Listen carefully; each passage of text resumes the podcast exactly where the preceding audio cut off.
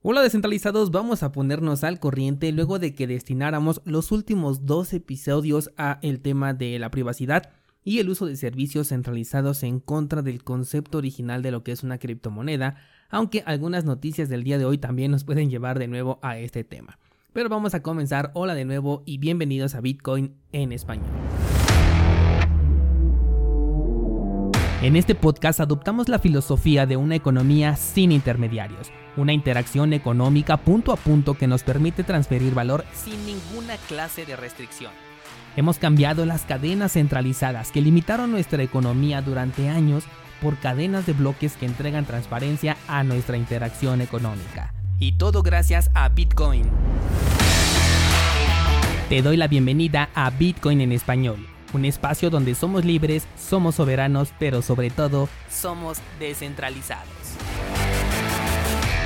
El precio de Bitcoin se mantiene estable, al menos si consideramos el canal que mencioné la semana pasada, que va desde los 30 hasta los 40 mil dólares, mientras que algunas altcoins comienzan a recuperar un poco de valor. Recordemos que las alts son más volátiles por lo que el movimiento lateralizado que está haciendo Bitcoin dentro del canal se refleja en mayor medida con las altcoins. De hecho, para operaciones de corto plazo como el hacer trading son muy buenos momentos porque se mueve muy rápido el mercado en este eh, marco en el que lo está haciendo y se tiene un rango definido en el cual se puede operar bastante bien. Ya tiene mucho tiempo que no utilizo esta estrategia, pero suele funcionar muy muy bien. Sobre todo si cambias de estrategia al momento en el que el movimiento va en tu contra y en lugar de vender y aceptar las pérdidas comienzas a hacer hold esperando un movimiento alcista y de esta manera no solamente obtener ganancias con la actividad de trading sino también con el hold y no tienes que aceptar ninguna pérdida. Esto lo expliqué mejor en el curso de mi primer Bitcoin que encuentras en cursosbitcoin.com.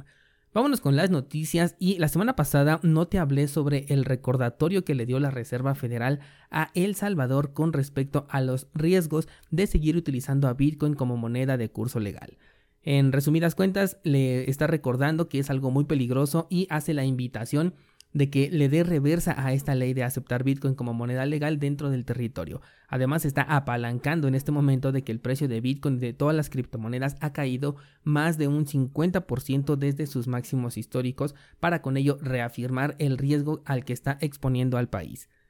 La verdad es que considero que es un mensaje que sí va dirigido a El Salvador, pero que en realidad quieren que haga eco en cada rincón posible del planeta, sobre todo porque Bukele ha estado en pláticas con otros gobiernos para hablar de esta ley y de sus resultados, por lo que se asume que hay más países que están interesados, que están considerando la opción de volver a Bitcoin una moneda de curso legal. Es por ello que, en lugar de un mensaje de comunicación privada entre la Fed y Bukele, hacen eco a través de los medios de comunicación para que llegue a oídos de más personas como en este momento pues estoy haciendo. Y es que yo digo que si no aprovechan ahorita para hacer sus ataques mediáticos, no van a tener ningún arma para poder decir que fue una mala decisión cuando Bitcoin se encuentre en niveles por encima de los que compró aquí Bukele, que de hecho, al contrario de la recomendación que le hizo la Fed, la semana pasada El Salvador compró todavía 400 Bitcoins más.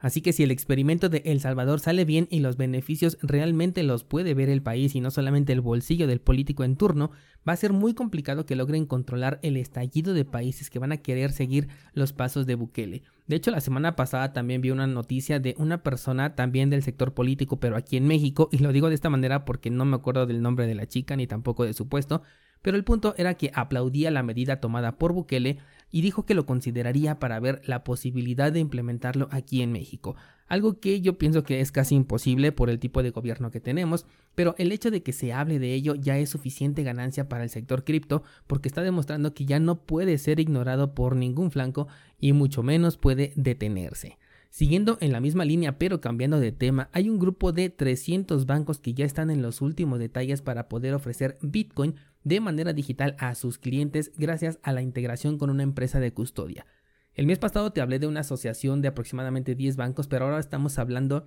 de 300 bancos comunitarios los que podrían de un momento a otro abrir esta oportunidad y solamente hablando de Estados Unidos. Esto será posible gracias a una alianza con NIDIG y la Asociación de Bancos Estadounidenses y Banqueros de la Comunidad Independiente de América,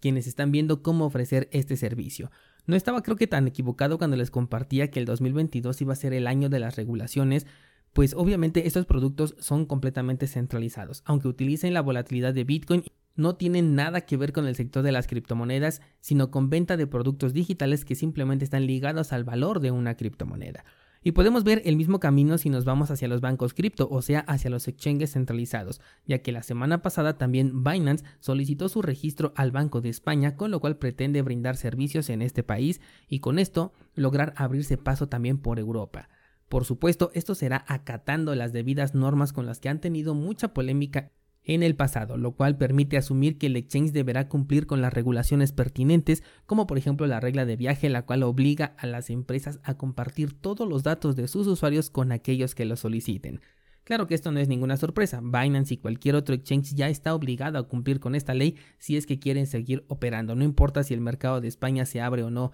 a Binance, aunque lo más probable es que le den una luz verde porque de esta manera pues van a poder acceder a la base de datos de todos los usuarios cripto, específicamente los que estén dentro de España y cobrarles el debido impuesto además de las debidas multas por la deshonestidad de sus usuarios al no reportar debidamente sus balanzas y sobre todo sus ganancias. Así que muy pendientes los usuarios de España que tengan Binance. Es por eso la importancia de dejar de utilizar estos servicios para que no sigan ganando más fuerza, al igual que los tokens de estas empresas, ya sea BNB, el token de B2Me, el de Crypto.com, la moneda que sea, mientras ayude a un exchange centralizado, simplemente no cuenta con mi apoyo porque no me interesa ayudar a hacerlos crecer, sino todo lo contrario.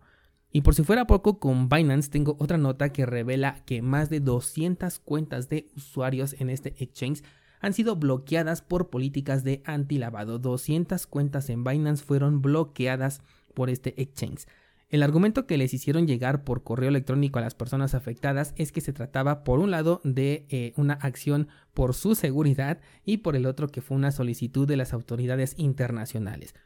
Imagínate que por tu seguridad te quitan el acceso a tu propio dinero. Qué, qué curioso, ¿no? Qué preocupados están por tu seguridad. El factor común de estas cuentas que fueron bloqueadas es que todas están registradas en Nigeria y sea o no el caso de que se estén utilizando para operaciones ilegales, cosa que personalmente dudo bastante, lo importante es recalcar que Binance puede quitarte tu dinero en cualquier momento y cualquier autoridad le puede solicitar a Binance bloquear las cuentas de X país en lo que revisan si todo está bien. Y ahorita estamos hablando de Binance, pero esto aplica para absolutamente todo exchange centralizado. ¿Y por qué digo que no creo que en este exchange esté dinero sucio? Simplemente porque hablaría de novatos en el tema de criptomonedas, sabiendo que estamos hablando de bancos y que operan como tal comparten toda la información, además de que ahora ya cuentan con registro obligatorio de Know Your Customer, por lo que sería un harakiri estar operando en este exchange con actividades que son ilegales. Así que ya tenemos el caso de los colombianos y ahora en Nigeria también Binance arbitrariamente está bloqueando las cuentas de sus usuarios y hasta el momento con los usuarios colombianos todavía no se tiene una respuesta. Recuerda que esto fue en septiembre del año pasado, así que considera esto antes de dejar tu dinero en cualquier casa de cambio. Para cerrar con el tema de las regulaciones, el viernes te platicaba de algunas carteras que estaban agregando el soporte al protocolo AOPP para demostrar la propiedad de direcciones. Bueno, pues la respuesta fue muy fuerte por parte de los usuarios cripto, al menos en las redes sociales, que las empresas que habían dicho que estaban a favor e incluso lo habían ya implementado en su software, publicaron la cancelación y prometieron removerlo en su próxima actualización. Eh, normalmente las carteras en hardware hacen actualizaciones mensuales, por eso es que en este caso dicen que para la próxima lo van a retirar, por el momento todavía sigue ahí. En este caso, Trezor, que es quien comenzó todo esto apoyando al protocolo, publicó finalmente que solamente estaban buscando facilitar el retiro, pero que si la gente no lo quiere y lo está viendo de otra manera, entonces simplemente lo van a terminar quitando mientras que Blue Wallet hizo lo mismo y la confiable Samurai Wallet desde un principio se negó a formar parte, por lo que yo sigo diciendo que Samurai Wallet es una de mis carteras Bitcoin favoritas. La que yo creo que no puede hacer mucho es la Bitbox por ser parte del país que está comenzando con todo este tema, que es Suiza.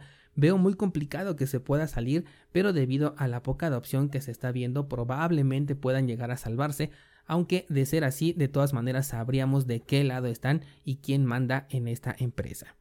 Por último, una noticia muy aparte de todo este tema es que Litecoin ha lanzado ya la actualización de Mimblewimble después de casi dos años y de que ya prácticamente nadie se acordaba de esta actualización, ni siquiera de estos dos protocolos. No sé si tú recuerdes que hace pues yo creo que como dos años justamente habían dos protocolos que estaban en boca de todos. Uno era justamente Mimblewimble y el otro era Green, de los cuales se esperaba bastante, luego fueron atacados y finalmente pues ahorita están en el olvido. Pero bueno, ahora es Litecoin quien agrega este soporte con lo cual permitirá tener transacciones completamente privadas y anónimas. Como verás, esto sí se está volviendo tendencia tanto de un lado con las regulaciones como del otro lado con los desarrollos que están buscando una mayor privacidad. Estamos en esa guerra entre centralización y descentralización.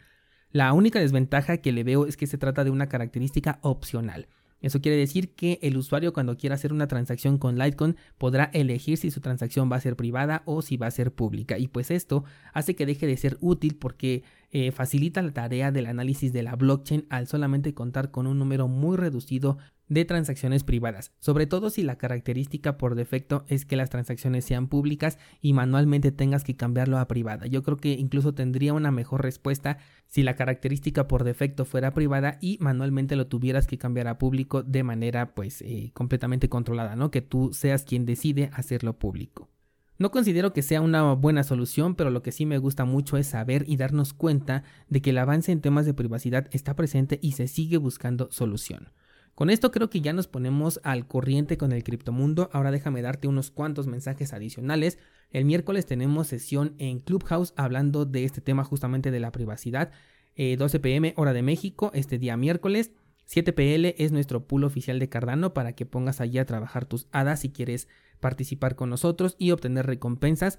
Si lo tuyo es la creación de tokens NFT, también tenemos una página dedicada para que los puedas mintear en la red de Cardano. Los dos enlaces están aquí abajo en las notas de este programa. Esta semana comienza un nuevo curso, acaba de terminar el de tokens NFT y ahorita como está muy fuerte todo este tema de la privacidad y la descentralización, voy a comenzar el curso de exchanges descentralizados para que los puedas conocer y sepas cuáles son las opciones que tienes para utilizar de forma ya sea descentralizada al nivel en el que tenemos ahorita los DEX, que no es al 100%, pero bueno, son mucho mejores opciones porque no nos piden un Know Your Customer o bien de manera peer-to-peer. -peer. Todo esto comienza el viernes. También te recuerdo que está publicada la idea trading de Bitcoin aprovechando este movimiento bajista que comenzamos hace ya un par de meses para que la pases a checar y cualquier cosa que quieras comentarme al respecto, vámonos al Discord y lo debatimos por allá.